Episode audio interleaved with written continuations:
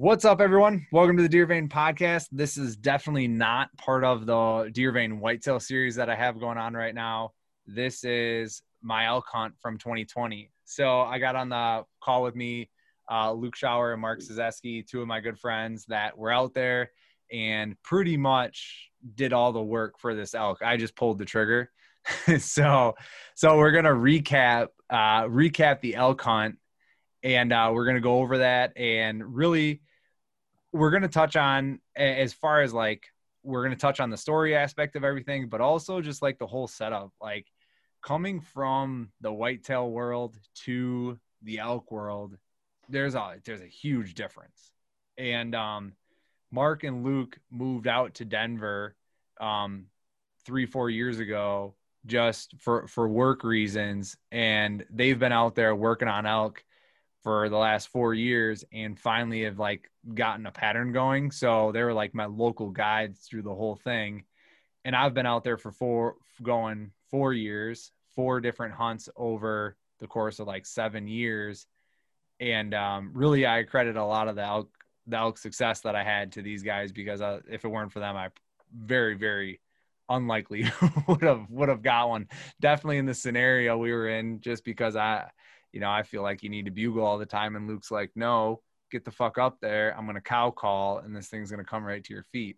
And that's really kind of what happened. but, um, but yeah, so we'll touch on, on the differences and, uh, just really starting out. Um, how about Luke, you go first and just tell people like a little bit about your background and in elk hunting and, and a little bit about yourself. Yeah. Um, a little bit about myself from southeast Wisconsin. Um, grew up whitetail hunting as a kid. Um, Mark actually reached out to me.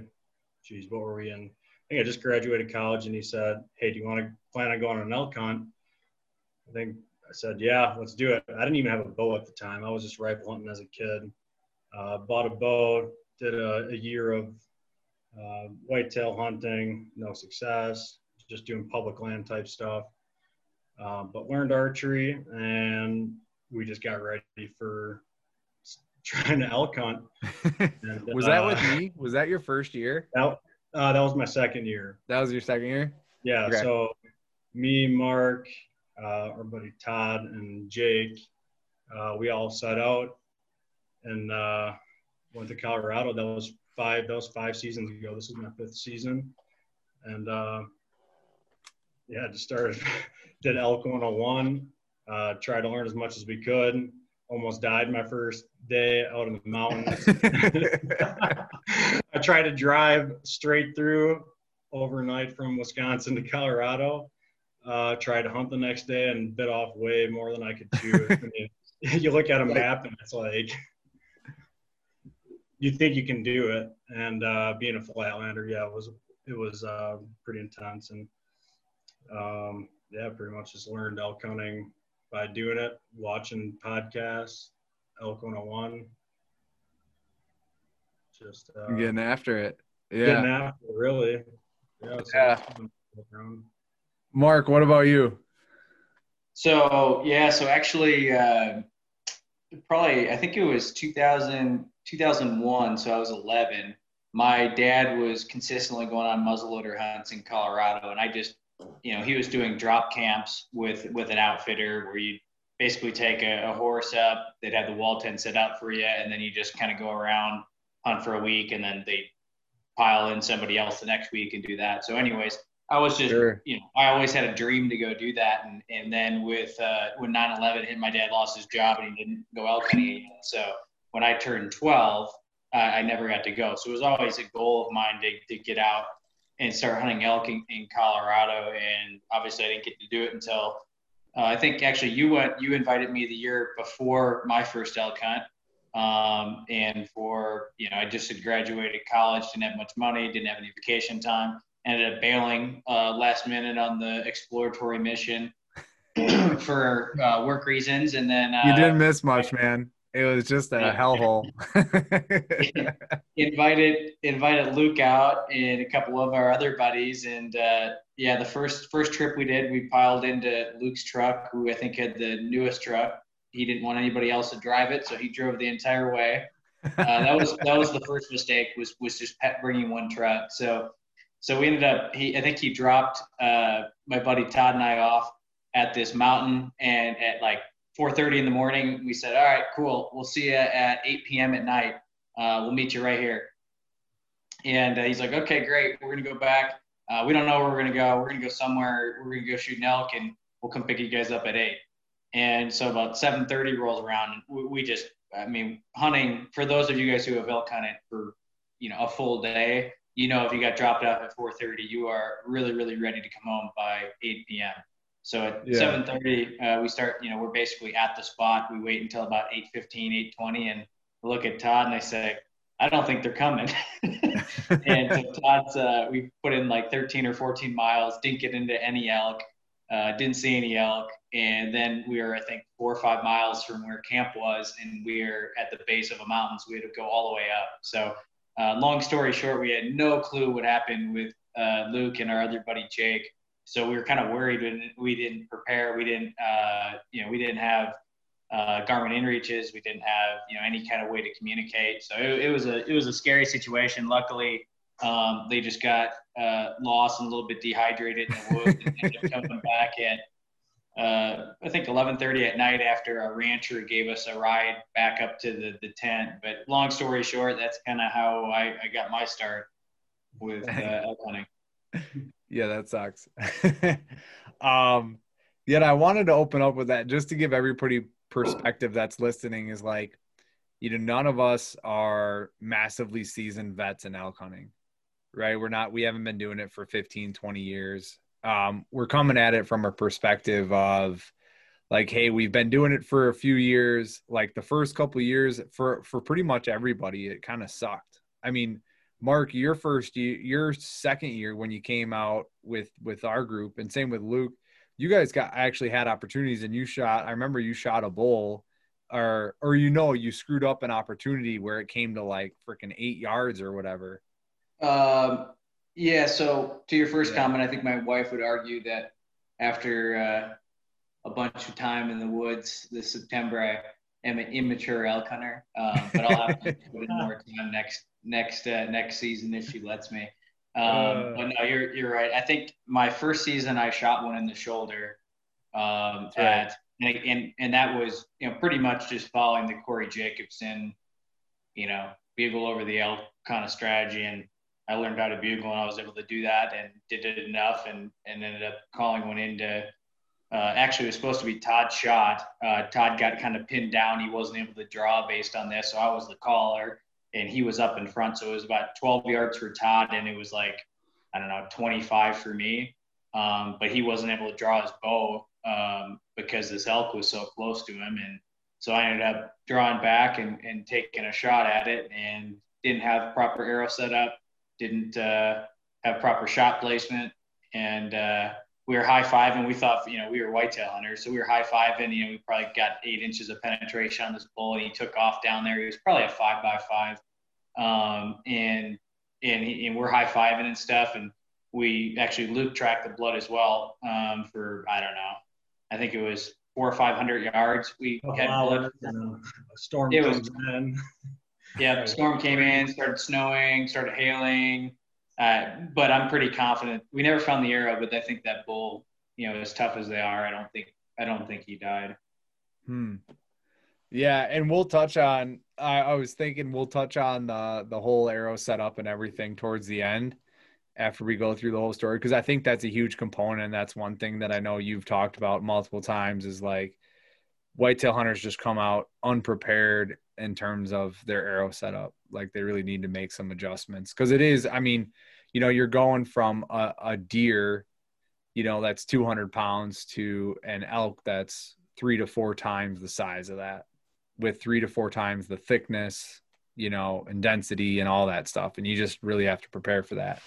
But, um, but anyway, that really sets us up for, for this story. So, um, when when I was like, I don't know, I think it was like early August or something like that. My wife's a my wife's a teacher and it was tough to uh I have a deal with her that I go elk hunting every other year just because it's hard for her during the school year to uh, teach, coach volleyball, and then also watch our kid.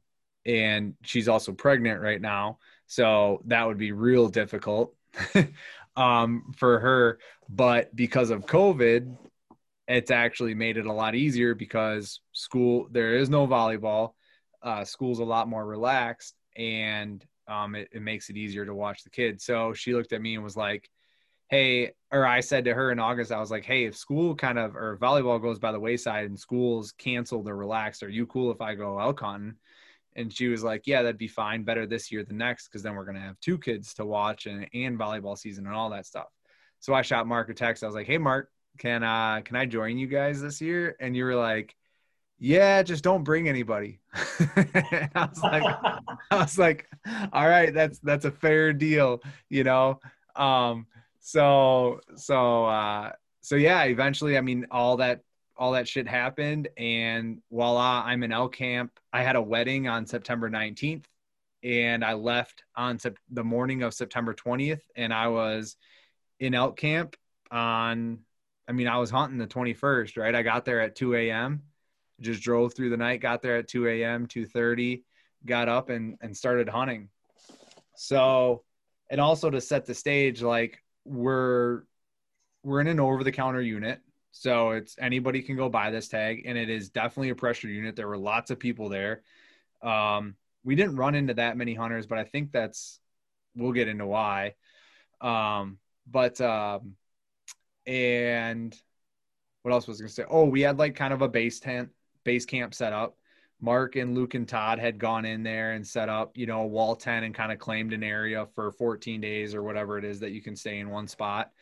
And um and then we all just kind of pulled in and there were nine nine of us in total in camp, right? Yep, the largest we've ever had. Yeah, yeah, there were nine of us in camp. Um, seven of us had tags, and we just started kind of hunting and we it wasn't like we were in pairs or anything like that i i know a lot of people like to hunt in pairs right away but mark you were key in saying this in the sense of like if you have 10 guys and you all hunt in pairs that's five different areas that you're covering if you all hunt solo that's 10 different areas you're covering so you can actually you double the amount of ground that you cover and figure out and learn and you guys had been hunting this unit for is it three years that you've been on this unit? Is this your this, third yeah, year? this is our this is our third year.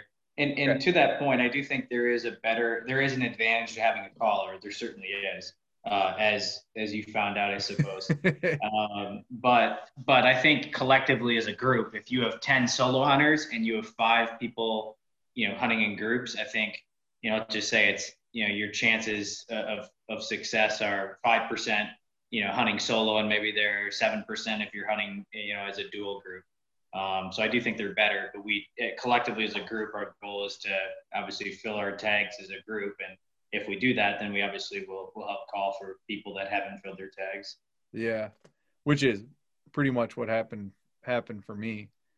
Um, but I also think like one of the hardest things in in elk hunting coming from the Midwest or the East is just straight up finding the elk. Like that is one of the hardest things to do. So if you're out there, like rather than hunting in, in partners or pairs, like just finding them in the first place. And then after you find them, like, okay, I know there's elk like in this general area and out west. It's hilarious because I've I explained to people in the when I come home, people are like, what's it like elk hunting? I'm like, well, you know, on hundred acres for whitetails, you're gonna have like 10 to 15 deer. They're like, yeah. I'm like, well, out west to get 10 to 15 elk you're talking like a thousand acres so it's just like there's just so much more ground to cover out there in order to find these just find them you know just in straight up walking um so so yeah, I feel like once you you know you kind of divide up and conquer and figure out where they're at, and then you would partner up. Like that's that'd be the strategy I would have kind of going forward. Maybe the first few days you're all divided up, and then oh hey, I heard a bunch of bugles over here. You know, let's partner up and go try to tackle some of these elk over here. But to your guys' credit, you know, being there for three years, you kind of already had general areas where they're already where you knew there were elk. But also at the same time, Mark, I was I was going through onX and going through the waypoints. You're like, well, anywhere is good. I'm like, well, well, help me out. yeah, the, yeah. Go ahead, Luke. I would say a, a major thing with with this unit that we're in is how much the water fluctuates. I mean, the first year we were out here, there was no water. Last year, there was water everywhere, and then this year there was hardly any water as well. So it was like kind of finding these pockets of okay, where where is water? Where are these seeps coming from? Where are these little, uh, you know, ponds or so to say? You know, yeah. these rivers are like pretty much dry. So it's finding the water was a big big part of finding these elk and finding these little pockets of elk. And where there's one, there's multiple of them because they're kind of just hung up in these pockets. So I think that's also something to consider when you're coming out west is what's the water situation. Yeah. Do you have something to add to that, Mark?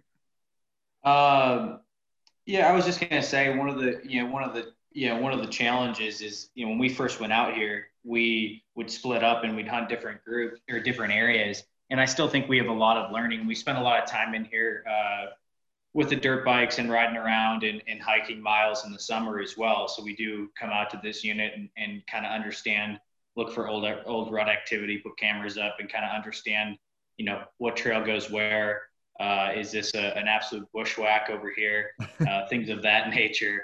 Um, but yeah, it, it's uh, yeah, it's it's it's tough because it's like you know we want to find different areas um, so you don't have to hunt that same, you know, thousand acres every single day. You'd like to kind of give that a break and, and hike into here. And the, the challenge is, is, you know, collectively as a group, we want the, the, we want our, our tent, you know, our group and our, everybody hunting with us to be successful. So when somebody hasn't seen elk, their natural reaction is, well, I know everybody else are seeing elk over here. And then we kind of all end up hunting a, a very similar area. Um, sure. So I think I think it's you know we try to pick a central place for the wall tent so we can just drive our vehicles, you know, 15 to 45 minutes sometimes, an hour sometimes yeah. to, to go to a, a, spot and be able to get after them. Um, but I think, you know, I think there's just those pockets exist all over this unit specifically, but they're, you know, you may have to walk uh, a mile or two miles to get to them. And sometimes it may be just some hellhole right off the road. Yeah. Oh, no. yeah. Cause you shot, I mean, well, you kind of shot yours. It wasn't right off last year. It wasn't right off the road, but you dropped into a ditch off the road and kind of followed that down for a ways, right? Yeah. So remember that right? So I have I've been fortunate enough to fling an arrow every time I've been in this, or every time I've been in this. Uh, I I have not been successful enough to recover an elk every single time, unfortunately. um, but yeah, so I shot. I actually shot a, a black bear at two yards, um, and then the well, okay. So my little brother, who's never hunted a day in his life, came out for a four day archery over the counter Colorado elk hunt. Um, yeah.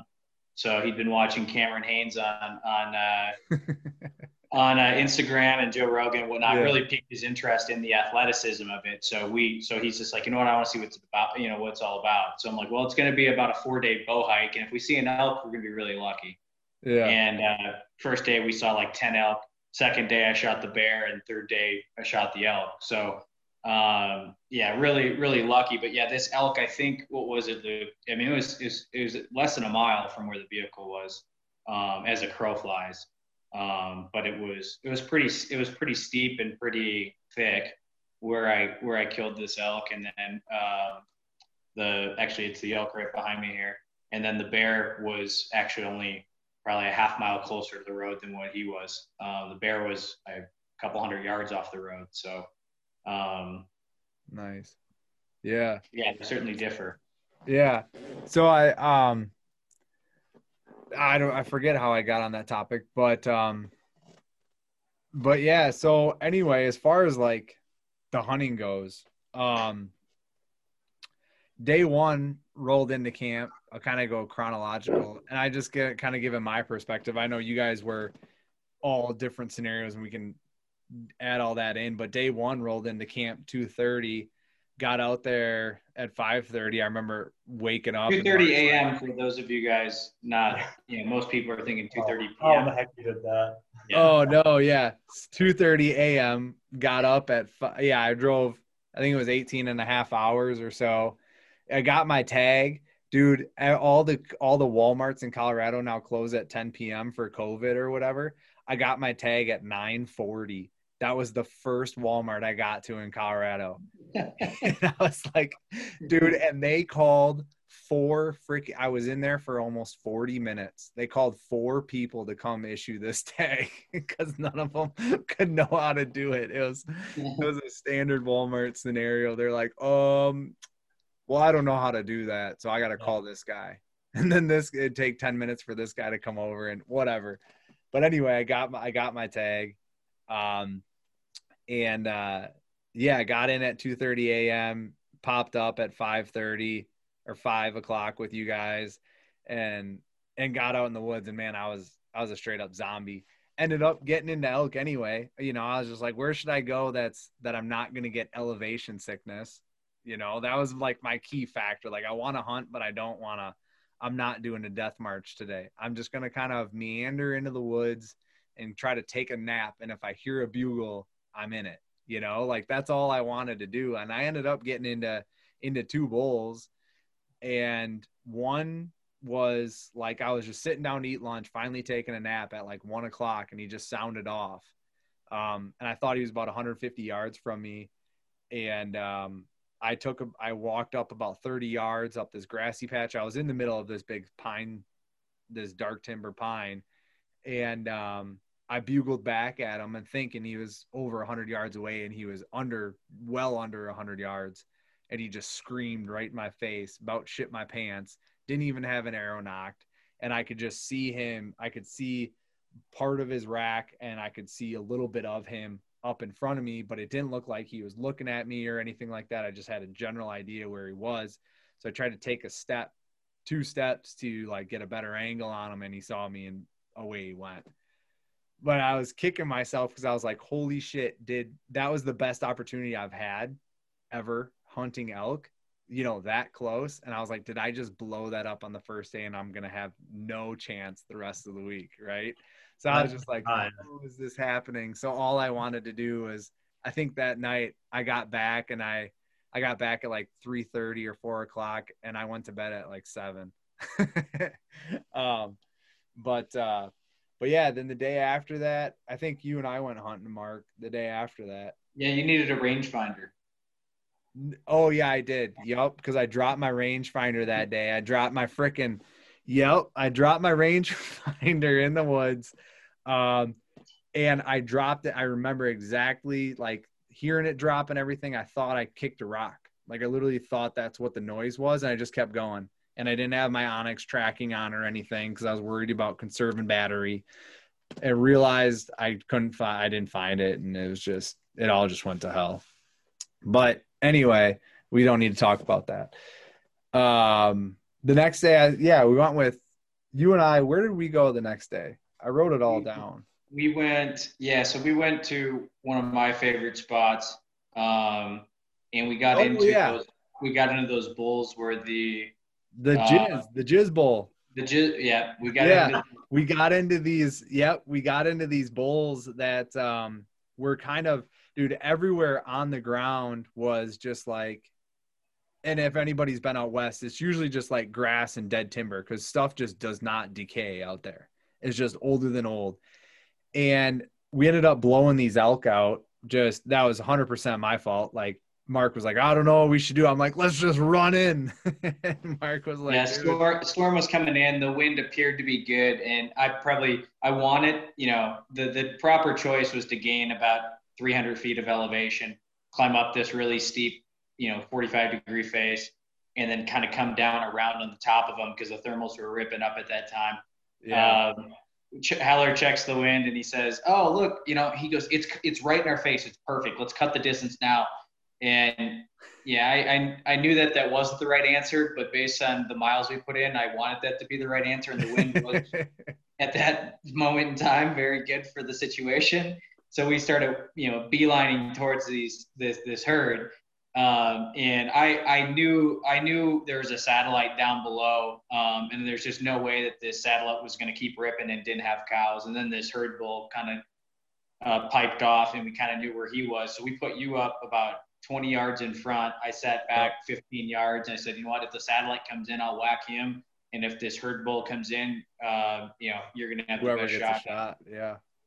And uh, so, anyways, we checked the wind again, and it's just for a split second, it was kind of going towards him, and then it started coming back in our face, and didn't have a great feeling about it. But after, you know, after uh, you know, doing a couple calling sequences, we walked over there and we saw a bunch of warm uh, beds with probably 30, 40 cows uh, where they were Yeah. where they were bedded, fresh uh, shit all over the place, and then something I've never seen before, which was piles of elk piss with fresh jizz in it. Um, So yeah, they were rotten for sure. There Yeah. were two two big stains of piss with jizz in them. yeah, and after and and after Heller tried it, he said it's definitely six by six. uh, let's just So go. we at least knew how big he was. Mark told everyone at camp when we got back before I went to go see everybody. Mark went to go see everybody at camp. Was like, dude, you'll never guess. Heller tried the jizz. That's just like, no, I didn't. But I and Mark's like, he could tell that it was a good six by six. but man, no, those, yeah, we made a move on those. And the thing that I like really struggle and love about elk hunting is like when you find them at like we found i mean those those bulls sounded off on their own at like 11 a.m or something like that Yeah, they're definitely bedded.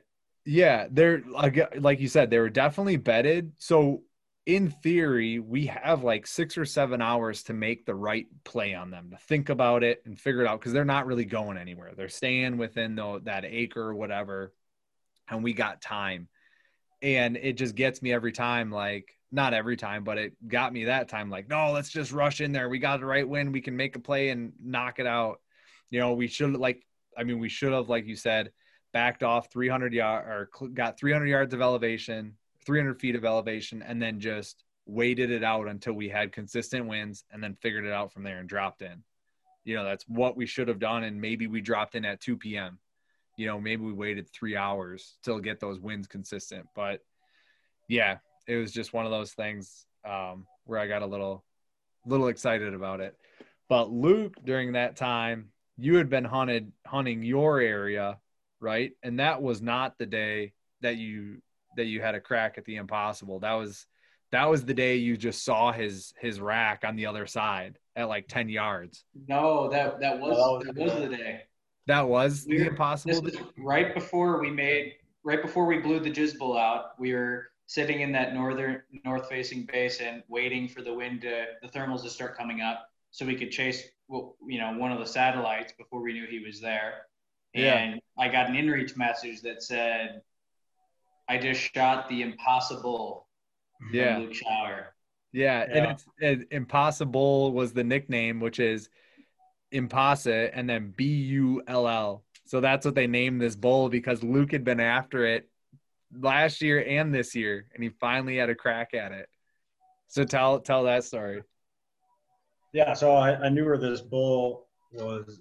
He was the the king of this mountain, and uh, ran into him a few times last year. Tried a couple different approaches last year, and just could not could not seal the deal. Could not get close enough to this bull. Every time we get up there, he rounded his cows up, took him out. I mean, we tried everything that we could think of. I mean, we're going through the Elk Nut app. We're going through uh, Chris Rose app. We're like, what the heck can we possibly do? We've tried a couple different things over the course of our what nine, ten day hunt, and uh, just couldn't get in there. So all last, you know, the off season, I'm like, how can I get after this bull? And uh, went back in there a few times over the season.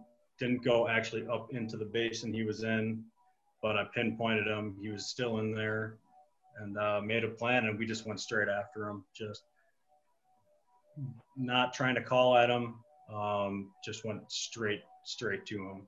And sometimes that's kind of what I figured out this year is you can't just sit there and call at these elk. In these over-the-counter units. You gotta you gotta put the calls away. You gotta hike your ass as fast as you can. Get in there as close as you possibly can. We actually blew out. He had a, a group of I don't know five some cows, five or more cows. Um, they actually blew out. We got so close. We saw them. They blew out, and uh, that's when we started setting up and started calling. And at this point, when when we blew his call, he wasn't really calling. We heard him call early in the morning. We said, "Yep, he's up there." We went 500 yards up the mountain. Um, heard him, you know, waited. Heard him call again. Got up there a couple more hundred yards up, and uh, that's when the cows blew out. And uh, we started calling, and there he was. He was about 150 yards. We started uh, setting up. We started calling. I was doing some assembly mews, and sure as shit, he's going bonkers. And we're like, wow, we're actually in on him. We thought he was going to leave because his cows blew out, but uh, lo and behold, we just kept doing assembly mews. Um, my buddy was behind me, kind of acting as another cow. He was just breaking stuff, kind of acting like a elk, and continued calling. And all of a sudden, boom, he came. And when he came, he came on a rope, and it was you have no time to react. It's okay, he's coming. You're set up where you are. If you start moving, he's going to see you, and I can just see his rack just busting through the brush coming towards me, and I'm like, oh my god, here he is. So I'm I'm here, and my other buddy Zach was I don't know 30 yards to the left of me, so at least we have some area covered. And it's thick. Like these bulls are not hanging out in like these big open areas. Like it is, it is thick. There's brush everywhere. There's down trees, and uh, he Like, how far is your shot? Like, what's your shot window looking like for how thick it is? Um, 20 yards to maybe 30 yards. Um, not not very far where I was. Um, and I had a very small window. He's coming in frontal. He's charging straight in, like he's coming in on a rope. And he came in, and I I drew, and I said, okay, he's either coming to my left or he's coming straight at me. And I didn't have a good backdrop, which is rule number one in the setup. Make sure you're set up with a good backdrop. Um, when your adrenaline's going and you don't have time to think, you're like, it's hard to think about that. But Yeah. Lesson learned: find a good backdrop. I'm, I'm kind of standing out in the open, and he, when he looked up, he saw me, and I shot. Uh, I hit him frontal. I shot my my cow last year frontal and blew through the whole cow. Um, must have hit a branch and didn't get much penetration. I think I got nine inches of penetration. Air broke off and had a good blood. Tracked him for I don't know 0.4 miles and lost him. Uh, but he was big. He's a really big bull. So Yeah. And you guys were in there. I remember getting that message at it was at like 7:30 a.m. Like I shot the impossible, and we didn't get another message from you until like noon, and it's like been tracking for X amount of yards or whatever, and then we didn't hear from you again until it was dark, and you were like, "No bull on my way out" or something like that. It's just like shit. Like Yep. Shot him at day. 750. Shot him at 750. Yeah. So this is a good, another good part of the story. Shot him at 750. Um, thought it was a good shot. We all thought we had a dead bull. The impossible was actually shot and killed. Uh, so we set up. We were going to make some coffee. We're, you know, on a high, and also we heard some crashing up above us. Here comes some more cows. Here comes two more bulls. I end up calling in one of the satellite bulls again to 20 yards from Zach. Zach's at full draw. He's waiting for him to pop through the brush. Um, and again, we were not set up. He sees our whole camp set up with our uh, uh, little, you know, Jetboil and whatever. He's like, what the heck is, why is Your packs are just all over the ground. Yeah, this wasn't here before. So um, he ended up dipping out and uh, yeah so we ended up calling in you know two other bulls right there and yeah. after we shot him. But yeah, that was an exciting morning. No shit. Well, yeah. So I mean, that's yeah, and that again, um, you know, it's just a, it's just a testament to how tough these animals are comparatively to whitetails. I mean, um, but that yeah, and that sucks, and we all were feeling for you.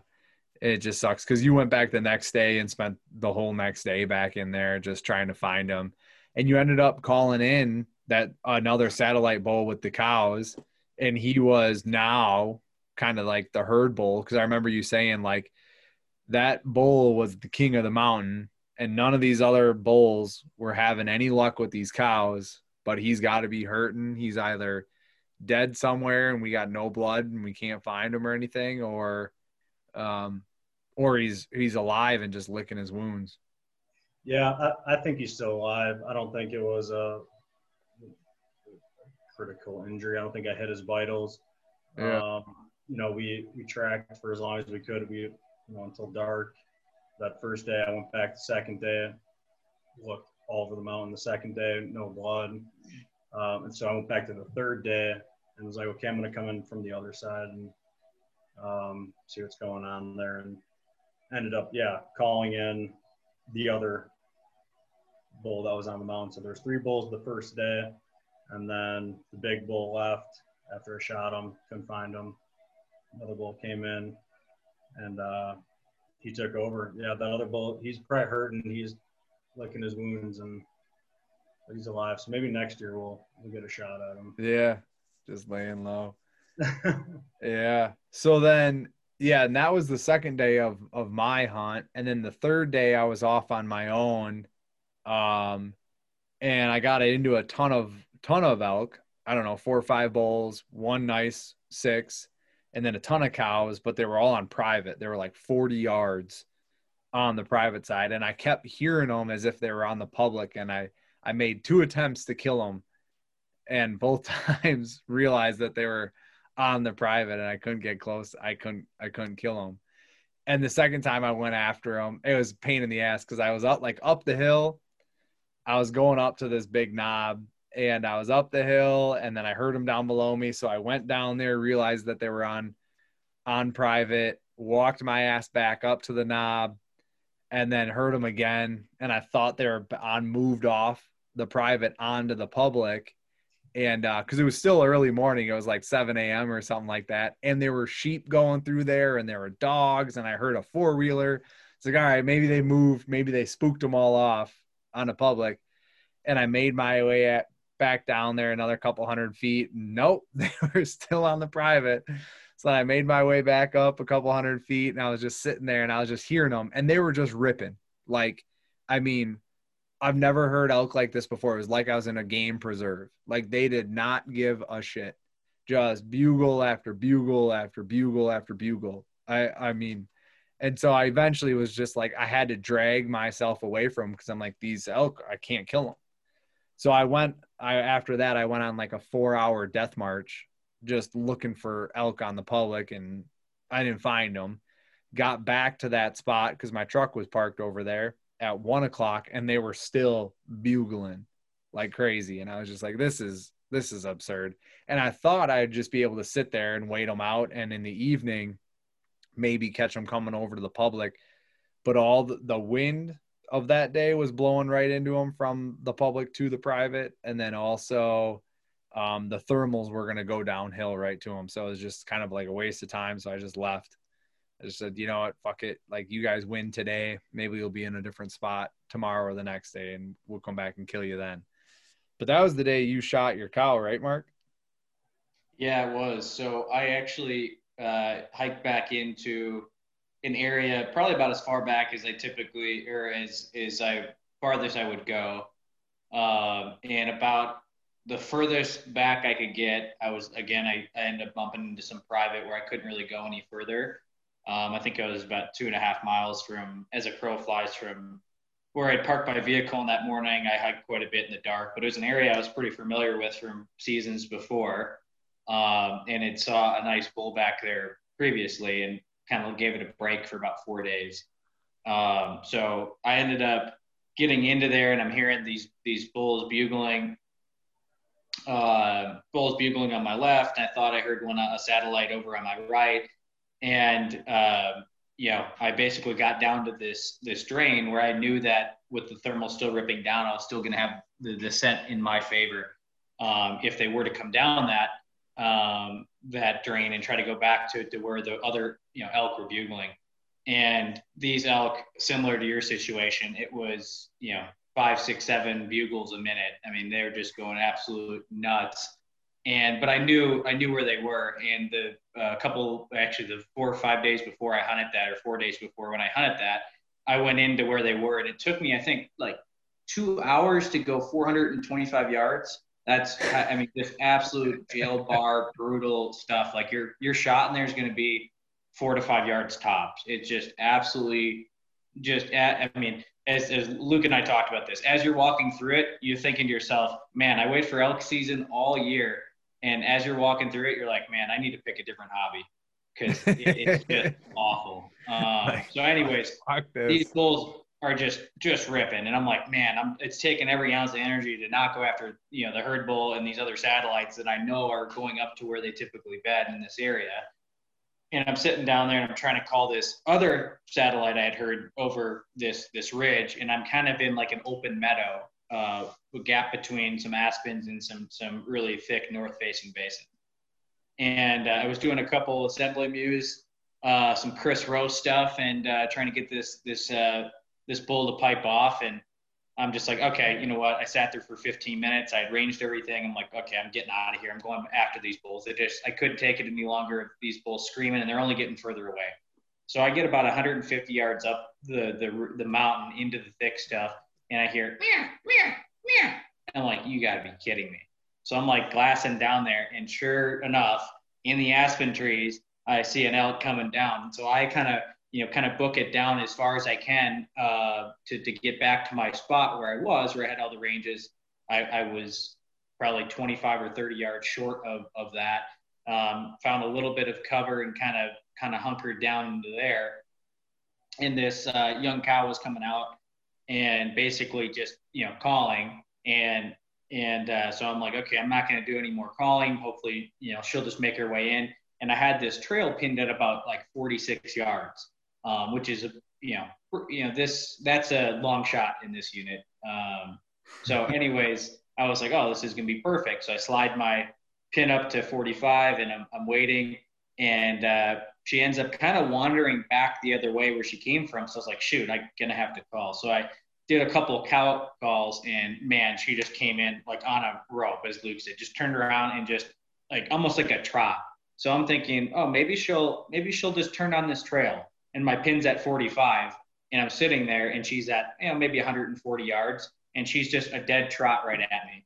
Um, and I'm like, oh, here she comes, here she comes, and she's like, you know, 30, you know, 20, 15, and all of a sudden, you know, at about 15, I'm like, man, okay, well, I can still shoot her frontal with a 45 yard pin when she gets this close. So I go to draw back, and as I draw back, you know, she sees me, and just absolutely wheels out of there. So as she's wheeling out of there, I go down and call a couple times, and she stops. Like, okay, I knew the wind was in my favor, so she hadn't smelled me. She stopped, and now I had to range again, and I ranged her, and she was like 83 yards. Um, and then uh, so I did a couple more calls, and she came in, and she was at 72 or something like that. And I, I drew back, and I was holding, and I was like, okay, you know, let's just see what's going to happen here and she ended up walking a few more yards forward and then started, you know, looking over and kind of very alert to me. And so I, I was like, well, shoot, now I don't, in the, the arrow weight I shoot, if it's 72 yards and she's actually, you know, 66, you're going to make a really poor shot. So I let down my thing again. I went to range a couple more spots and I ranged a bush that she was kind of headed towards and it was 61. So I'm like, oh, that's, that's a shot, you know, I can make. So I ended up drawing back. And at this point, um, you know, I actually lost a, a nice six by six early in the season in New Mexico. I had a pass through and had a similar situation with Luke where I tracked it all day, had good blood, uh, never found the, the bull. So at this point, I'm like, I, am ready to fill fill my tag, fill the freezer. Yeah. Um, so draw back, and and she actually stopped at 61 yards, completely broadside, and just like looks up there. And so I centered my bubble and took a breath and knew I had you know some time and made a quality shot. And she, uh, you know, I knew as soon as I hit that I didn't know where it hit, but I knew that it certainly had hit her. Uh, and she spun, um, went up maybe five or six yards, tipped over, and then got back up. And I was like, oh shoot! So I nock another arrow, and I was trying to range her. And then as I was ranging her, she tipped over again and didn't go any further than that. So um, so that was 7:50 in the morning. I sent everybody an inReach, and then uh, realized that by the time everybody else is three or four miles deep into their hunt, by the time they got back to the truck, drove to where I was, and then hiked into the hellhole I was, it was going to be one or two o'clock before they got there. Right. So, so I uh, made the executive decision to just debone everything and try to cool off all the meat and try to pack it out one trip and just you know go slow and and make it. So that's what we ended up ended up doing. Yeah, that's a hell of a hike. Um, but no, that's that's that's cool. That's I always. It's so interesting how elk are not not always like as afraid of movement and if they don't smell you it's not as big as of a deal and their eyes are much worse than um whitetail eyes you know they're not as keen keyed in on on people. I mean, they can be, but it seems like they're just not. And it's a good point to make also that like you had been hunting. I mean, you had been hunting like this was your like twenty some day of hunting elk, right? Yeah, I hunted. Uh, well, my season was 14 days. I don't. I I hunted. I skipped the last. Well, I guess two days of the season, but I was there two days prior. Um, so yeah, it was. Um, I hunted uh, the Gilas for the first time in New Mexico, which, man, that unit, the the unit I hunted was absolutely brutal. Uh, hunting in early season, just very very tough terrain, very very rocky.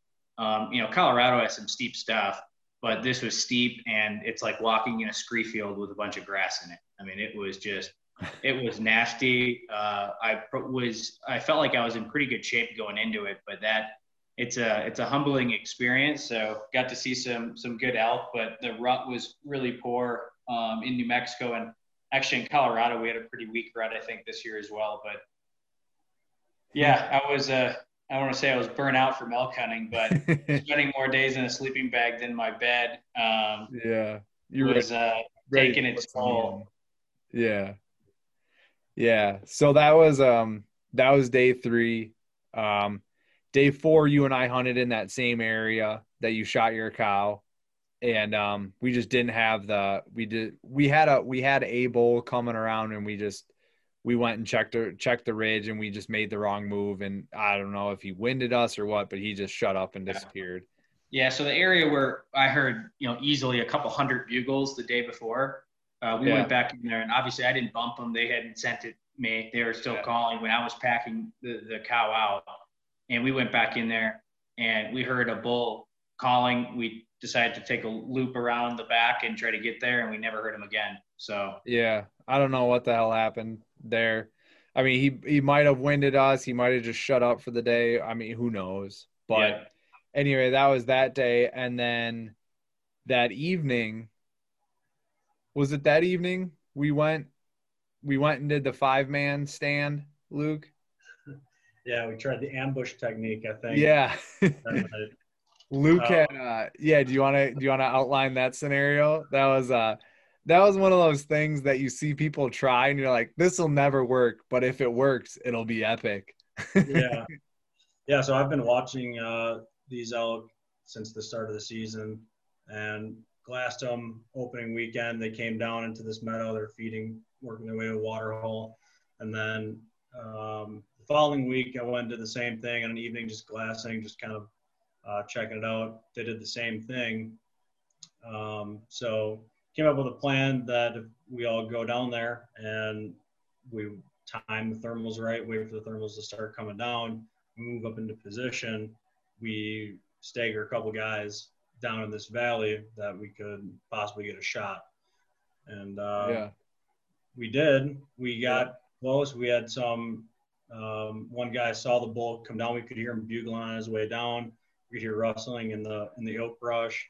Um, just didn't come down yeah. close enough to us to get a shot. So Yeah, I that was that was probably that got my heart just thumping because it's like it's this big aspen hillside that comes down and comes into like these fingers of oak brush with like these ditches of grass and then those if you can imagine those are running east to west and then there's one big ditch that runs north to south at the end of the fingers so we all set up on the points of these fingers as they came out from east to west and met that ditch that runs north to south. So we're all just waiting for these elk to come down. And and Luke, you had said like when they come, they don't like to be in the open. They're running. They're running down these meadows and they're running across that ditch and they're running to that that next set of cover. So like just be ready. And I remember sitting there and I had a mule deer, a nice mule deer buck come in. And um and then after that it was like hell broke loose through the oak brush. I didn't see anything but it was like just chaos going on back there. Like just running around and all this stuff. I mean you could smell them you could smell yeah. these elk back in there. I mean they were close. And you were up ahead of me further up the ditch and you had elk on you.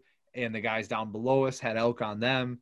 Like it was an awesome evening. It was so cool. And i was just waiting for those elk to come out and they just never did.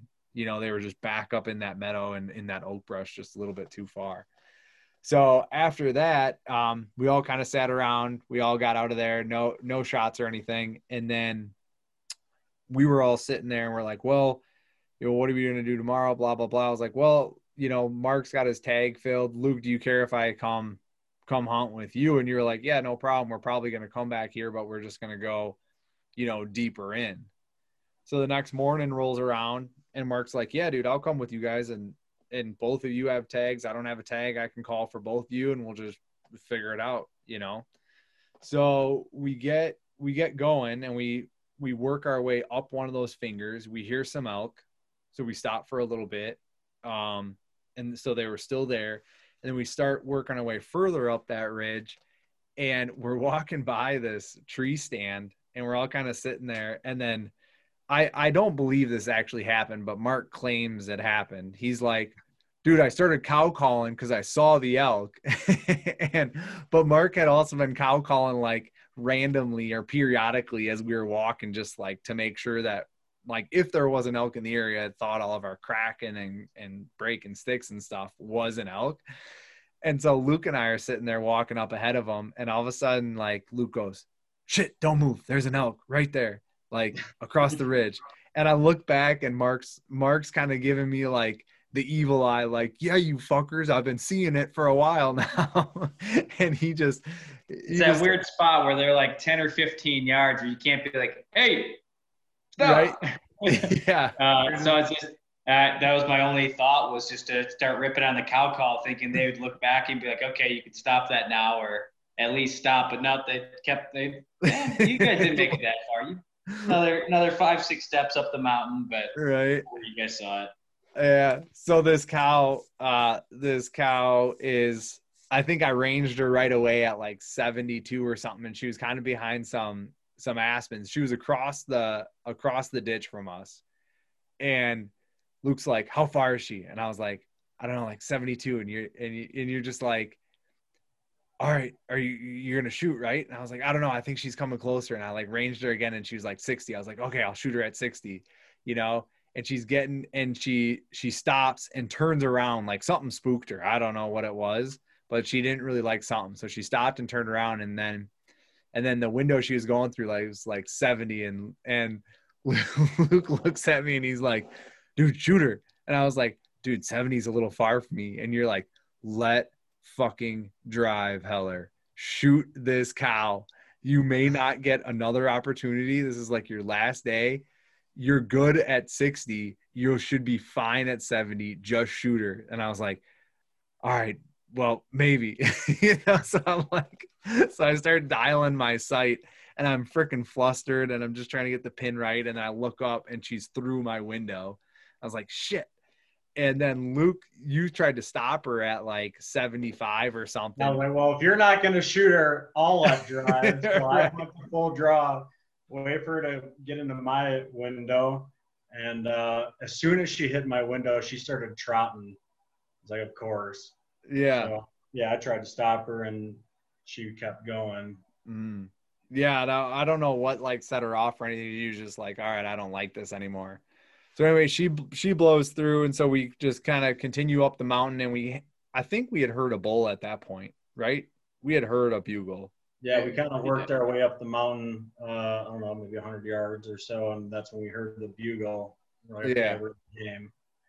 When there's one, there's more, so they're usually not by themselves. So we had. Uh, yeah, we thought we were in it for a little Yeah. bit, and we got into that like high valley, like small. It was a real, real small meadow, but just kind of like a small meadow that that worked into some real open aspens.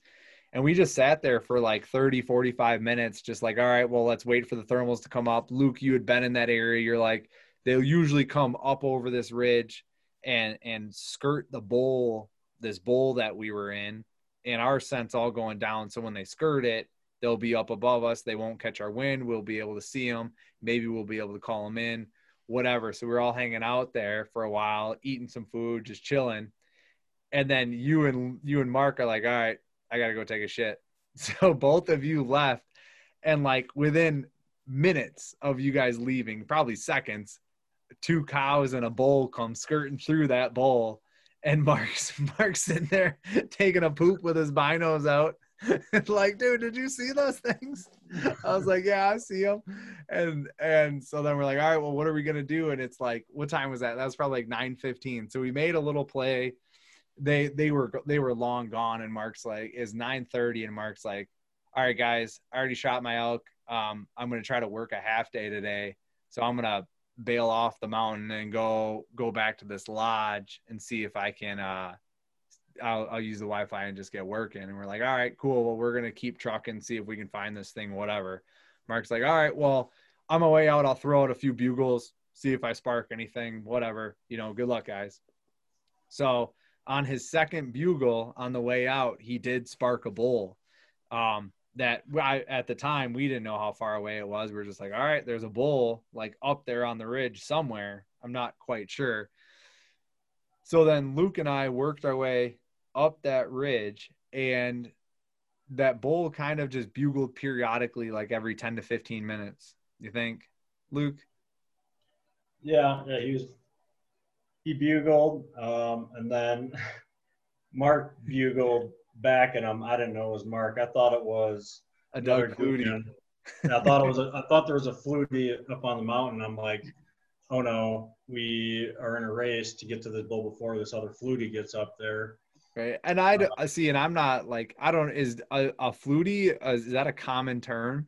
I've never heard it before. A Doug, a Doug Flutie is another hunter. If you say I got Doug Flutied, you got called in, or I Doug Flutied somebody.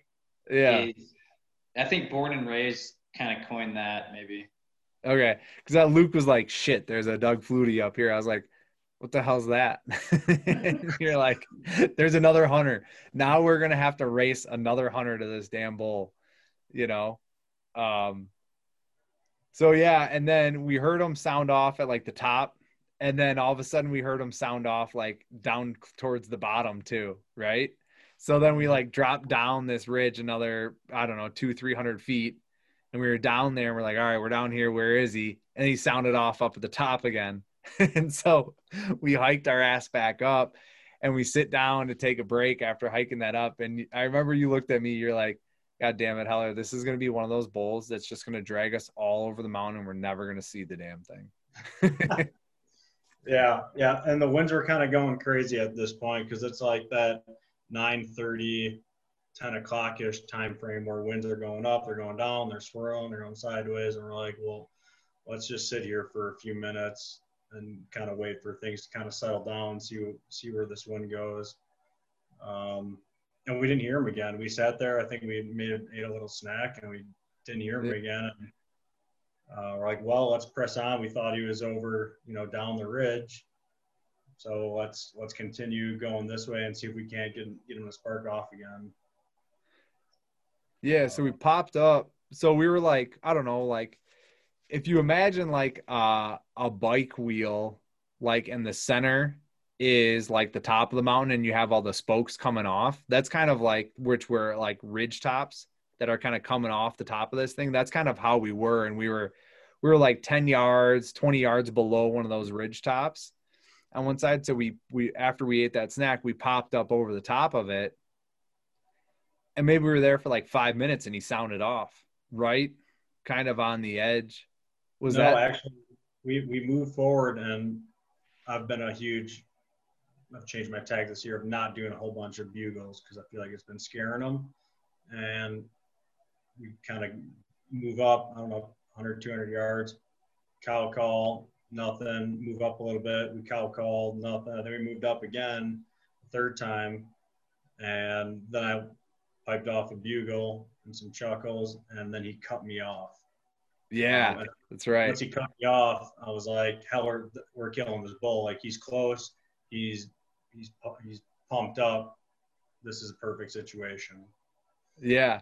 And we were in like this uh we were in some aspens that had a bunch of brush in it that were probably that's probably like four to seven feet tall, you know, kind of scattered throughout. But then on the other side of like this big like it's not really a basin. I'd call it more of like I don't know, I would call it a ditch, but on the other side of this big ravine, it was like more pines and darker timber. So you were like, he's in that dark timber. Um, we're gonna call him out. So just get. I'll I'll stay here and call. Get your ass up there. And there's like this big branch right on the trail, and this stuff's pretty thick and it's loud. And there's like this big tree branch, and I was like, I, how am I gonna get around this without making noise? And you're like, who fucking cares? You're pretending you're an elk, dude. Just go through it. Yeah, I he- was like, He Heller stops 20 yards from me after I tell him to get up there. He goes 20 yards, looks back, and goes, "I can't go any further." I'm like, "Get the hell up there! 20 yards. That's not gonna do anything. Get up there and get there now." yeah exactly. So so i was like all right well i just so i just picked up this big branch and made a bunch of noise and just you know went underneath it and and pushed forward. And by the time it was all said and and before i left there were two things that that mark you told me one and luke you told me the other. Mark's like doorway principle. When when that elk comes out of like that timber or whatever it's like in you need to be able to like see it because he's going to come out of that and he's going to start looking for whatever the hell it is he's looking for. If he's looking for cows or another bull or whatever you know? And then the other thing was luke you were like he's gonna there's a i know there's a trail on top of this ridge on on the spine of this thing that they like to run and it's that's about 20 yards up from us. Don't let him get up there because that's where our wind's blowing. He's going to try to get up there and run that trail right over to us and get the high ground on us and and he's going to smell us right? So so i in my brain i had two things. I was like all right i need to get close enough that when he comes out of this dark timber i got i got good odds of of him being in range.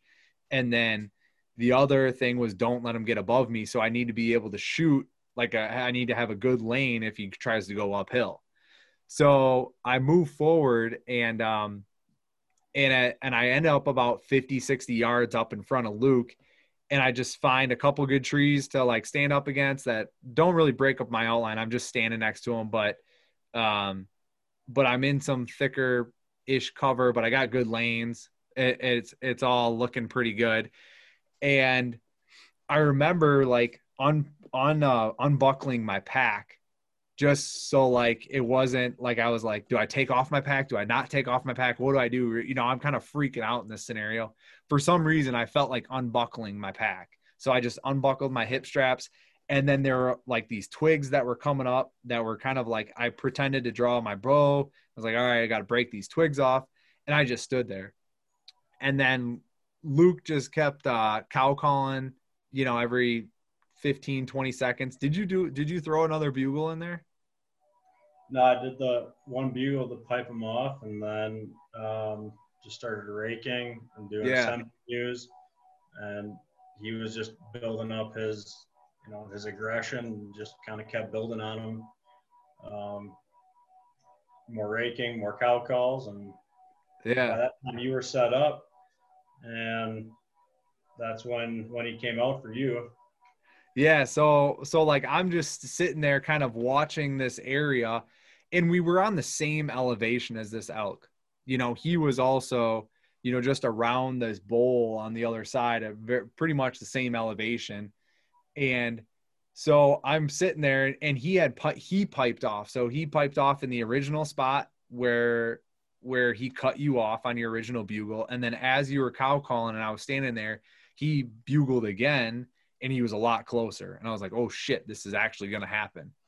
So then I'm just standing there, and I see like he comes out directly behind a tree from where I'm looking. And the only reason I saw him was like one of the smaller trees at like 50 yards that he went by had moved.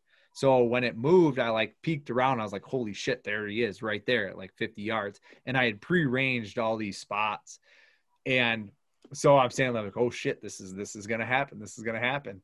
And he comes in and he gets to about like 25 to 30 yards and um, and he's still directly behind this tree. I haven't had a good look at him, and he turns to go. I and he was gonna if he just kept coming straight to you, he was gonna come past me at like less than ten yards. Like it was gonna be nuts. Um, but he turns to go uphill exactly as you had thought, Luke, to get our to get up on that up, upper trail and get our wind. So he turns and he takes two two three steps, and he stops in a in a one of my shooting lanes that's perfectly set up where if it's in between two trees and if I I thread the needle and put this arrow between these two trees, uh, I'm gonna hit them in the vitals, and if I don't, I'm gonna I'm gonna stick a tree and I'm gonna miss. So I just gotta thread the needle between these two trees, which has been very effective for me. Um, that's how I shot this this buck right here. he stopped in a perfect spot where I was like, I can't fuck up this shot, I'm gonna hit a tree. And to give perspective, he was at about 25 yards, and these two trees were at about like 18 to 20 yards. So I just had to put it through there, and I drew back, and um, I just kind of blacked out. And I knew both my 30 and my 20 pin were right on him. I knew he was over 20 and under 30, and I just pulled the trigger. Um, and my Nockturnal went off, and I saw it just pass right through the vitals. And I was like, fuck yeah, it just happened. And he just went running off exactly where he came from. I lost him after, you know, 20 yards or so. And I just turn around and I see Luke, he's got his arms up in there, like kind of going, What happened?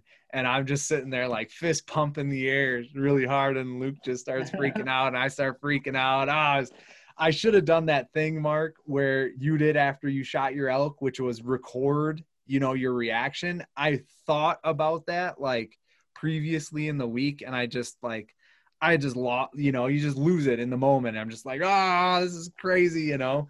So um so I just lost it. But yeah, I mean, and then Luke came running in and we were like, he's like, what happened? I was like, dude, I just center punched him. He goes, and after Luke shot um that elk and and another guy in camp shot, he had shot a bull and it ran onto private and the rancher didn't give us permission and it was just chaos there.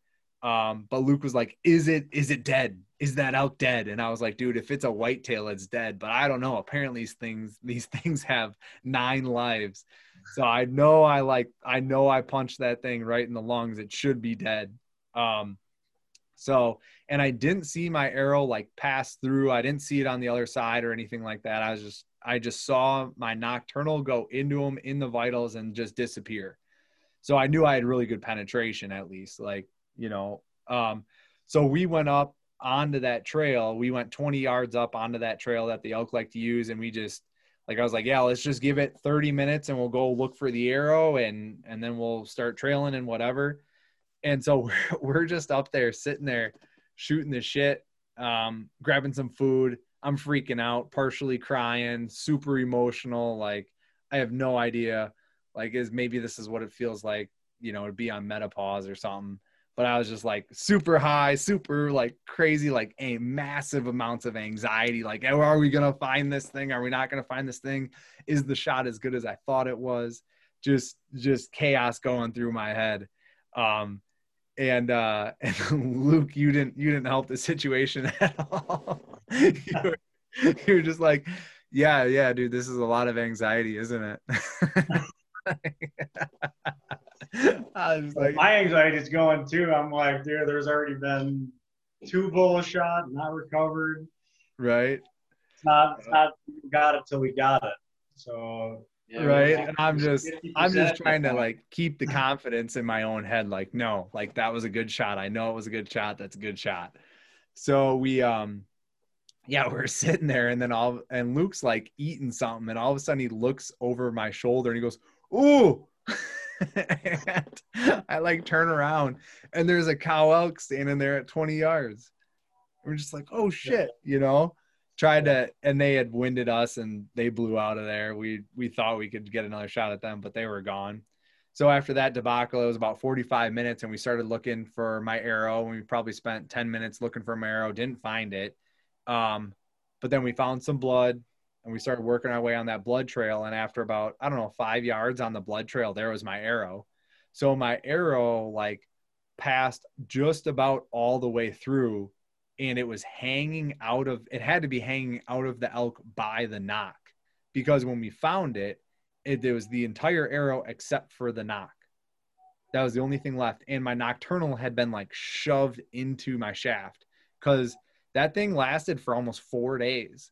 I still i like like because the because the little led in there was still lit um and it was like stuffed into the shaft of my arrow. But just like the clear the clear actual nock piece was gone. So so we were following the blood and Luke we had lost it. We lost it a couple times for maybe like 5 to 10 yards or so and it was not a lot of blood. It really wasn't. There was a couple spots that looked like they had some bubbles in there. I remember looking at one spot being like, "Oh yeah, it's got bubbles in it, like good blood." And Luke looks at me, he's like, "Yeah." And both of us knew in our head like, "No." we were both Doesn't look just it be- good. just trying to be confident about it. Like oh man yeah yeah it's good you know? And you could sense like i mean with every step like our uh our confidence was like slowly decreasing like 1% like fuck where is this thing? And every hunter has has felt that before. Like oh my god why is this thing not opening up? Why am i why is it such a low blood trail? You know? And at one point and we were it was in really soft dirt too so we could kind of track him. And we actually i tracked him right back to his original bed. Um, he didn't go there but i was just following the wrong tracks. But his original bed where he got out of come come from and stuff but he ran right past it about i don't know five yards past his original bed and um, we were just working that blood trail back and at about like 70 yards or so i was like man he had to have come up over this rock and i and i stood up on the rock and i couldn't see any blood and i just look over and behind this like wall of pines there he is like just deader deader than dead laying up against the trees. And i'm like luke there he is there he is. And and luke looks at me he goes where? And i'm like right there he's dead. And luke's like where is he? And i'm like well you don't fucking believe me? Luke's like no i need to see him. I need the proof. yeah right? Luke's like i need the proof. And luke was down below me actually on like the level of the elk. So like luke takes a couple steps and looks at it. He's like oh my god yeah yeah yeah. He goes he goes throw a stick at it. We don't need to be like the oregon guy. Like the guy that walked up on the elk and he got got stabbed and died so i throw a stick i didn't even hit the damn thing. I like hit a branch threw another stick hit another branch and eventually got it and hit it and it didn't move or anything walked up on it and and there it was man. I had um and he was just yeah it was, it was a nice four by four. I mean i am extremely happy and and very still very uh humbled with the elk and and i remember you asking me as well you're like how big was he i was like i don't know four or more i was like he's at least four you know i didn't even have time like i was just like no i'm, I'm shooting this thing He Um, sounded like a big six. I'll tell you that. He did not sound like did not yeah when he was screaming Yeah, he, he had a nice growl to him. He was he sounded big. I was pretty surprised that that, that little four, you know, could could monster what he did. But, Yeah, I uh, remember you saying like I remember you thinking like, dude, maybe that wasn't the elk. Maybe he just came, that was a satellite that came in and that's that bigger bull was still back in there. That still crosses my mind if there was two in there. Yeah. yeah, that was it was he was whatever it was was piping off some pretty big bugles. Yeah, and I'm what Maybe they can. like I don't care. and oh we yeah. him. Uh, we shot him at 10:30. So Mark left us at 9:30. We shot him at 10:30, and we found him at 11:30. And at 11:30, uh, Luke sent out the inReach message of, "Hey, uh, Heller shot a bull and recovered." And at that point in time, Mark had like just gotten to the lodge and, and got a cinnamon roll. Yeah, there's this there's this place uh, that has Wi-Fi that is not a short hike or drive uh, from where we but it's the only place you can get any kind of Wi-Fi, no cell reception or anything. And I get there and I hop on the first call, and I'm like, all that went through my mind is he's got to be joking. This is a joke. So what was it, two two point six miles in or two point eight miles in, and then I obviously hiked two point eight miles out, and then I ran two point eight miles back in, and then had to Yeah. hike out. So it was it was uh, but it was worth it. Yeah, yeah. Luke and I put on five miles that day, and Mark put on ten. Ten with a rear quarter. yeah, yeah. But I I think I think Luke wins the award with the heaviest pack. Uh, I I obviously didn't have my you know bow that weighs eight pounds, and I also didn't have a kill kit and all the other things that you take elk hunting. So I completely emptied my pack. So I just had my EXO, which weighs like what four and a half pounds, and like some water and some mountain ops, and and my Havalon, and that's Yeah. pretty much like that's all I need. I'm going in like that. no, yeah, yeah, yeah, for sure. Luke definitely got the heaviest pack. Um, so yeah, Luke sent out that inReach to to all the guys, and and seven of the nine actually showed up. So people ask me how the pack out was, and I have to tell them like embarrassingly, like, dude, it wasn't it wasn't bad for me at all. Yeah.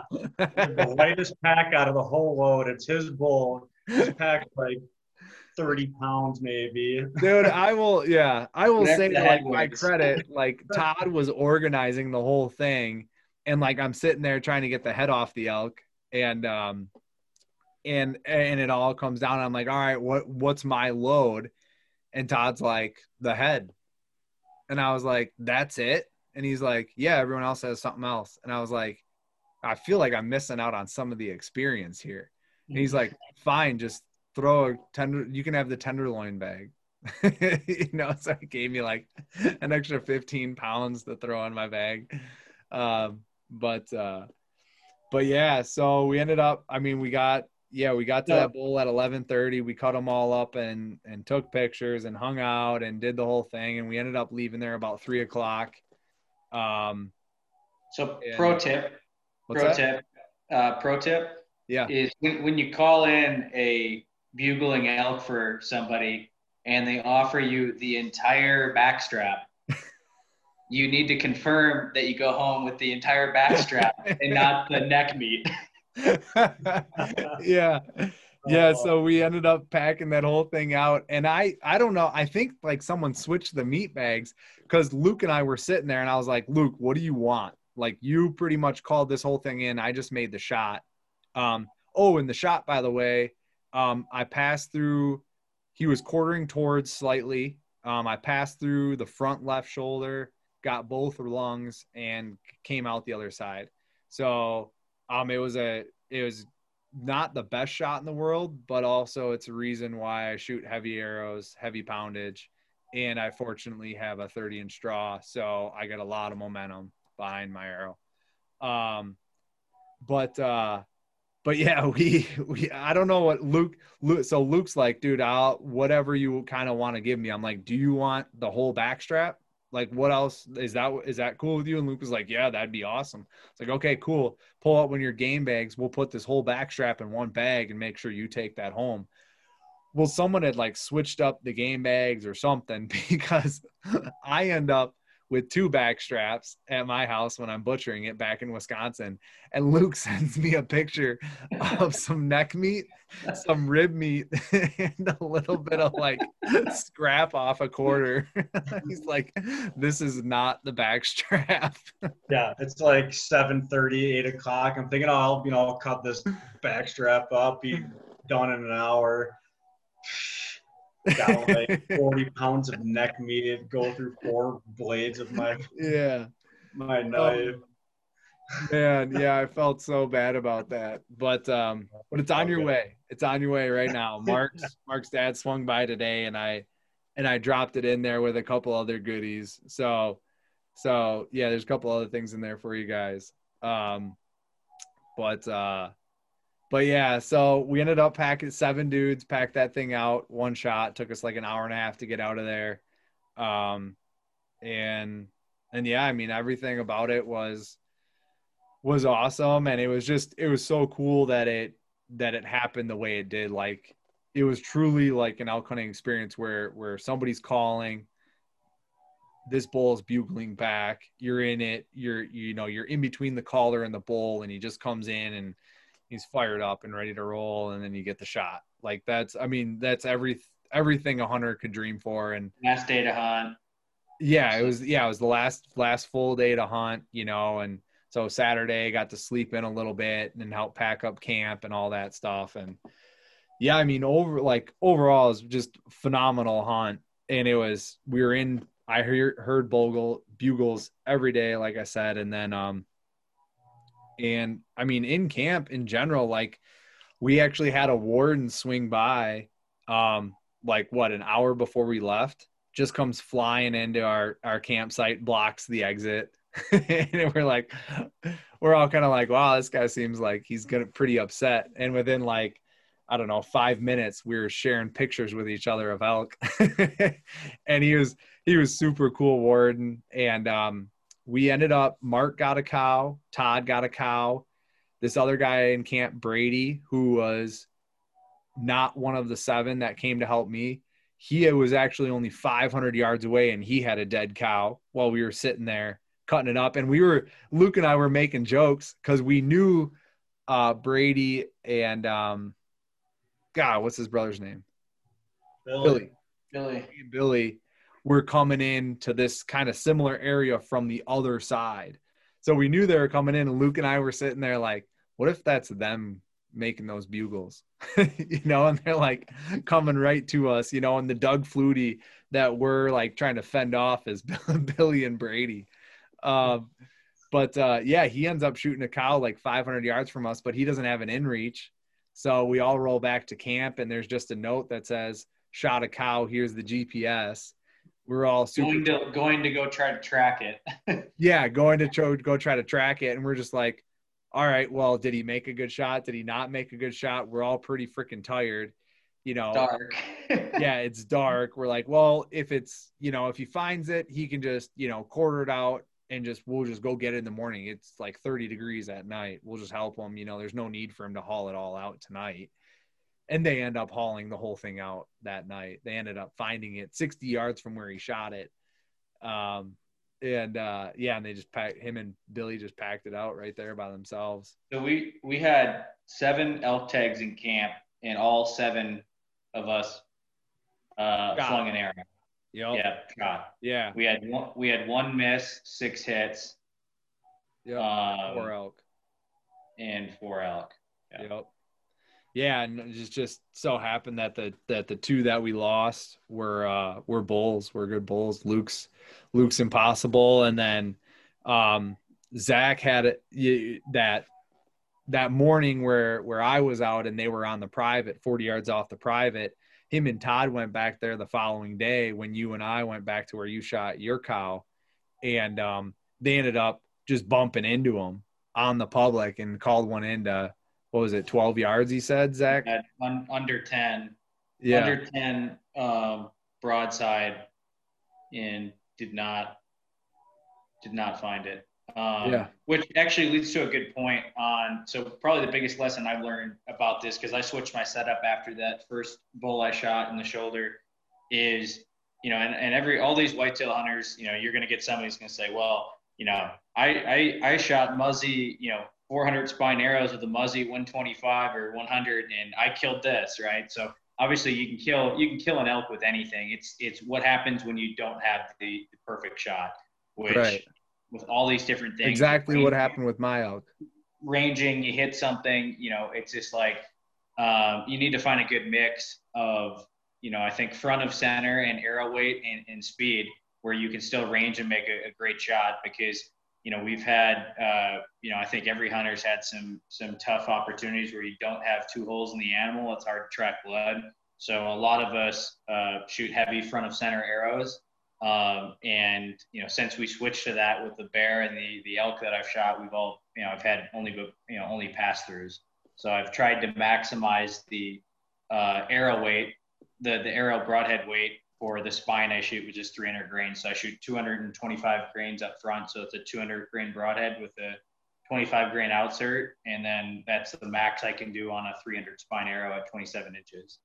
So it ends up being like 22 at 70 pounds.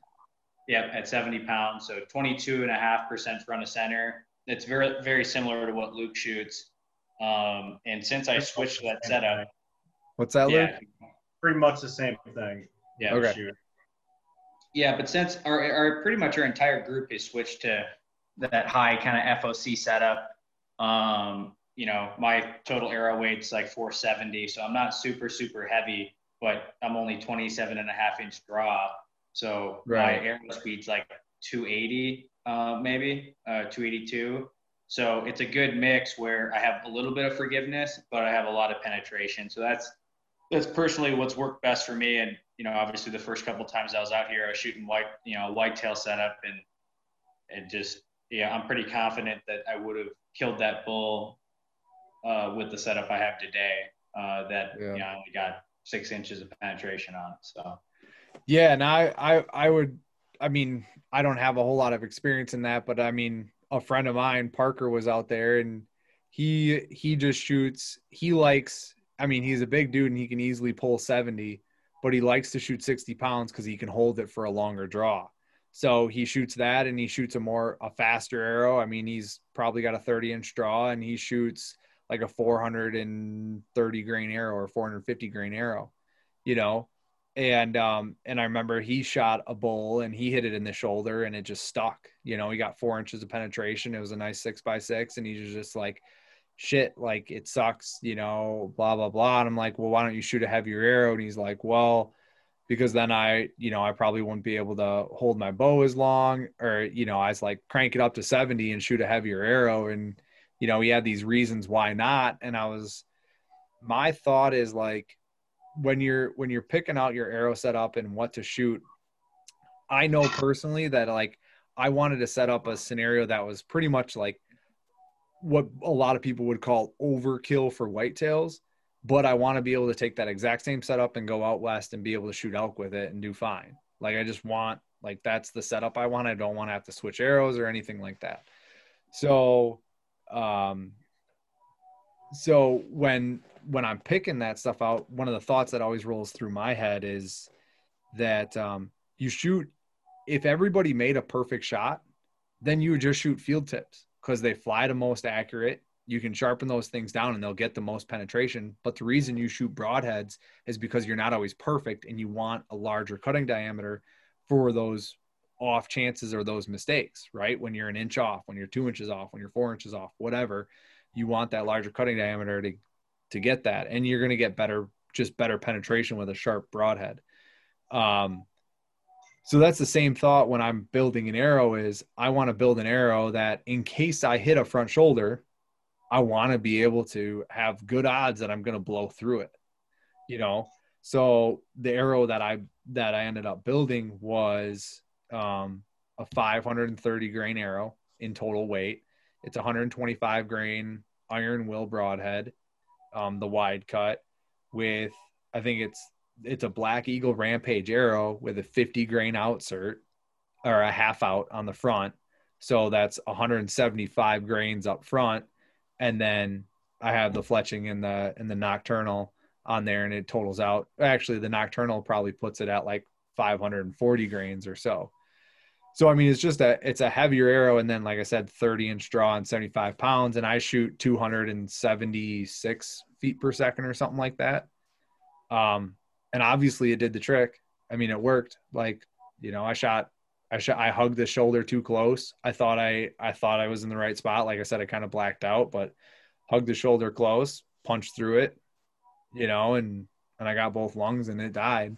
and I, you know, if I was shooting a 450 grain arrow or a 430 grain arrow, and I was shooting 300 feet per second or 310, I don't think I would have been able to do that. I don't think I think it would have hit and just kind of really slowed down, and I maybe would have got one lung, maybe two, but I definitely wouldn't have got a pass through.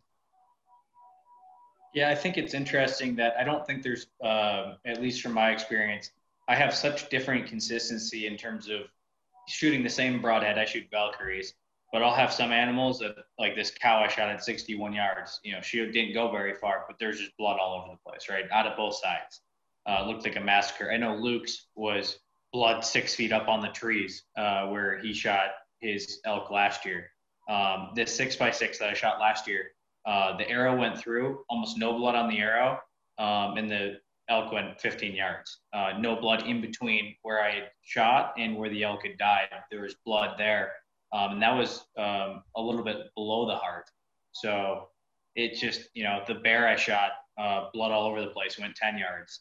Um, but it was a frontal and it went all the way through it. And, you know, he was only two yards from me. So maybe that doesn't really have a lot. But, you know, even some of the whitetails, it's just like I haven't found a consistency in terms of, I don't think it's so much that the broadhead of, wow, I have this broadhead, so I have a great blood trail, or it was the broadhead and I had a shitty blood trail. I think it's a lot of times of what you hit with the broadhead inside of the yeah. animal, what dictates the the blood trail. So you see a lot of these people saying, oh look at look at these rage broadheads look at all the blood and just such a small sample size or look at this broadhead yeah. and look at how little blood i got it's such a small sample size that i think it's more of where you hit the animal and certainly and the, the i think it's yeah and the angle too yeah and, I think that also two yeah. holes are better than one. The further you go into that, if you have two holes on both sides and your arrow's not plugging it up, you're going to get more blood than if the you know right uh, you're going to get yeah less blood than if the arrow went all the way through and it can pour out both sides. But yeah, and this the the elk that we shot, I mean, he Luke saw it. He plugged up the exit wound like it was hundred percent plugged. There was zero blood on the exit side.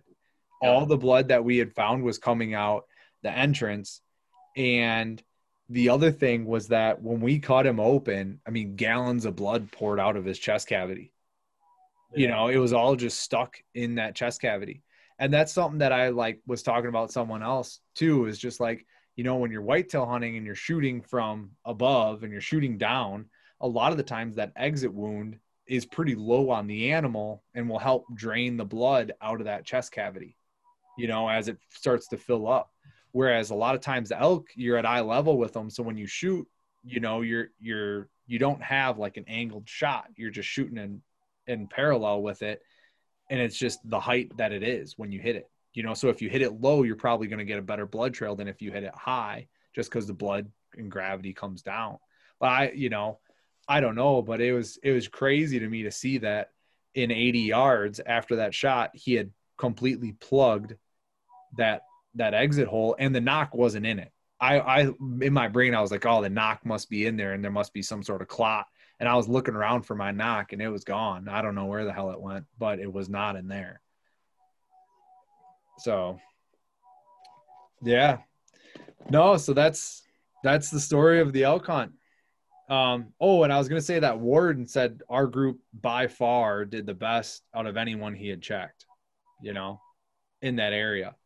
Um, in terms of in terms of numbers, we know the uh the the man we call the violator up the road had shot a pretty nice six by seven, but um, he shot it on a water hole that he'd hunted for what like 25 days or something like that. He, he's going to listen to this podcast and be offended now. I don't. I don't. I don't think we care, years. and I'm pretty sure Todd would tell him to fuck off anyway. no, he's been hunting the same water hole for like 20 years. Yeah, he's so this guy. 68 years old. He has a couple water holes that aren't far off the road that he sits and he puts his camper there. Um, I think we call him the two reasons we call him the violator. First off, he leaves his camper there from like August 25th through the end of the season, which you're only supposed to camp there for 14 days. Not that many people care. But the second reason is I think they shot a bear and an elk in the same day, and he they chose to pick the elk out first and uh, didn't take any of the bear meat because it was spoiled, so just packed out the hide. Well, in Colorado, you need to take uh, at least four quarters, which the game warden checked us for. uh, he was pretty excited that we took the heart and the liver and a bunch of the other stuff we didn't. do, but uh, Luke Curry. yeah. Yeah. and then um, but yeah, fat. Yeah. yeah, Gulf at. But yeah, so he he uh, he went to go register his bear, and they asked him where the meat was, and he told them it was spoiled. So he got he a ticket written for him because Yeah. they shot the elk and the bear in the same night. And for those of you guys who have shot a black bear before, you need to get that hide off of that thing. You know, probably within a couple hours of shooting it. Uh, and he just went back there the next morning uh, to go get it. Uh, the meat was all wrecked, so he ended up getting a, a Right. pretty hefty It was ticket. quote quote unquote spoiled. Yep. Hence Yeah. the name, the the violator. The violator. Yep. Um, yeah, and we did. Yeah, that's a good point that you bring up is like this kid that we were with, one of the seven, Luke Curry, he just watches like everything MeatEater related. and so after we're done butchering this elk, I'm sitting there trying to take the head off. And he just starts digging through the gut pile. like, what can I take out of here? I remember he ends up he pulls the heart, which is cool. Like, yeah, I'm glad we grabbed that because we cooked up your cow elk heart that night and it was really good. I never had heart before, so we got the Elk Yeah. heart and pancakes. yeah elk heart and pancakes and tender and inner tenderloin was our meal that night. Um, and more. yeah, yeah. And then we, yeah, he took the caul fat um, and wrapped some inner tenderloin in it. And then he pulls out this thing and he goes, Hey guys, do you know what this is? And we all kind of look at it. And we're like, No, he goes, I think it's a kidney, but it looks like meat. I think I'm going to take it. so he, t- he took it. Um, then he also, uh, uh, yeah, he took that. He took the liver. What did you like better, Rocky Mountain oysters or? Oh yeah, and he cut up one of the testicles, and we ate that too. Uh, And, and the other the other testicle. I don't know if you found it yet. It's in your sleeping bag. yeah, whatever. that sleeping I bag. did not eat the testicles. I said I only eat Rocky Mountain clams, not the Rocky Mountain oysters. I'm not a homo. uh, yeah, yeah. So, um, yeah. So we ended up, uh, yeah, we ate one testicle. I would say, I mean, the heart was definitely better. The the elk, the elk balls, they were the elk ball. I don't know what. I mean, did you we guys? didn't we didn't deep we didn't deep fry him. He just No. cooked, he like, cooked him in the ghee. Yeah, which you just cooked ghee- them right on the right on the grill. Like a, like, ghee it's like a yeah, it was- oil. Yeah. I didn't think it was I mean it wasn't bad. It's kind of one of those things that when you're eating you're like ah, this is this is a testicle that I'm eating right now. you know? If you tasted the jizzler, it doesn't get much different than that. Yeah, yeah, yeah, yeah. um but uh but no, I mean we ate yeah, we definitely ate more than I usually would and and Wes was all about it. Wes was like, dude, you gotta eat it. It's your first elk. You gotta eat it. You gotta eat it. so egging me on and a few drinks, you know, yeah, we're we're in it. Um but anyway, yeah, that's the uh that's the whole story. Um you guys got anything to add? Otherwise we can wrap this up. We've been on here for a long time. I know it's midnight your time, so I'm sure Yeah. you're ready to get to bed.